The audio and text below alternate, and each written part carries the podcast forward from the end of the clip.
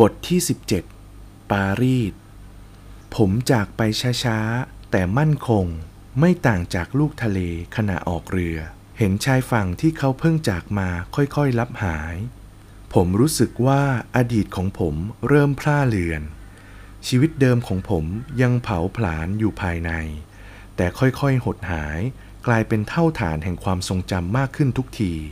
ตั้งแต่ผมอาศัยอยู่ในชุดประดาน้ำผมยังได้ไปปารีสอย่างสายฟ้าแลบถึง2 ครั้งเพื่อฟังความเห็นบรรดาผู้มีชื่อเสียงแห่งโลกการแพทย์การไปครั้งแรกผมรู้สึกตื้นตันท่วมท้นเมื่อรถพยาบาลเผอิญแล่นผ่านอาคารทันสมัยใหม่สุดซึ่งก่อนหน้านี้ผมเคยได้อาศัยความรู้รับผิดชอบในฐานะบรรณาธิการนิตยสารสตรีรายสัปดาห์อันมีชื่อเสียงฉบับหนึ่งตอนแรกผมจำอาคารข้างๆได้เป็นอาคารเก่าแก่สมัยทศวรรษที่60ซึ่งติดป้ายประกาศจะทุบทำลายถัดจากนั้นก็ถึงอาคารของเราซึ่งด้านหน้าเป็นกระจกทั้งหมดสะท้อนภาพหมู่เมฆและเรือบินบนลานหน้าอาคารมีผู้คน 2-3 คนที่หน้าตาคุ้นเคยซึ่งเราเดินสวนทุกวันสืบเนื่องกันนับ10 ปีโดยไม่อาจบอกได้ว่าพวกเขาชื่ออะไรผมเอี้ยวศีรษะเพื่อดูว่ามีใบหน้าซึ่งผมรู้จักเดินอยู่แถวนั้นหรือไม่ที่ด้านหลังผู้หญิงกล้าวผมมวยกับหนุ่มร่างใหญ่สวมเสื้อสีเทานั่นน่ะแต่โชคชะตาไม่ช่วยบางทีอาจจะมีใครสักคนบนสำนักงานชั้น5มองลงมาเห็นรถผมแล่นผ่านไปก็ได้ผมหลั่งน้ำตา 2-3 หยดที่หน้าบาร์แห่งหนึ่งซึ่งผมเคยไปกินอาหารจานเดียวที่นั่นบางครั้งผมสามารถร้องไห้แบบไม่ให้ใครรู้พวกเขาพูดกันว่าผมมีน้ำออกจากตาเมื่อไปปารีสครั้งที่2ใน4 เดือนต่อมา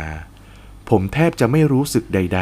ๆถนนหนทางมีบรรยากาศฤดูร้อนเดือนกรกฎาคมแต่สำหรับผมเราอยู่ในฤดูหนาวเหมือนมีคนฉายฉากหนังให้ผมดูผ่านกระจกรถพยาบาลในวงการภาพยนตร์เรียกว่าการถ่ายฉากจากจอกล่าวคือเห็นเหมือนรถของพระเอกพุ่งไปตามเส้นทางแต่ที่จริงกำแพงสตูดิโอเป็นจอฉายภาพเคลื่อนไหวขณะรถอยู่กับที่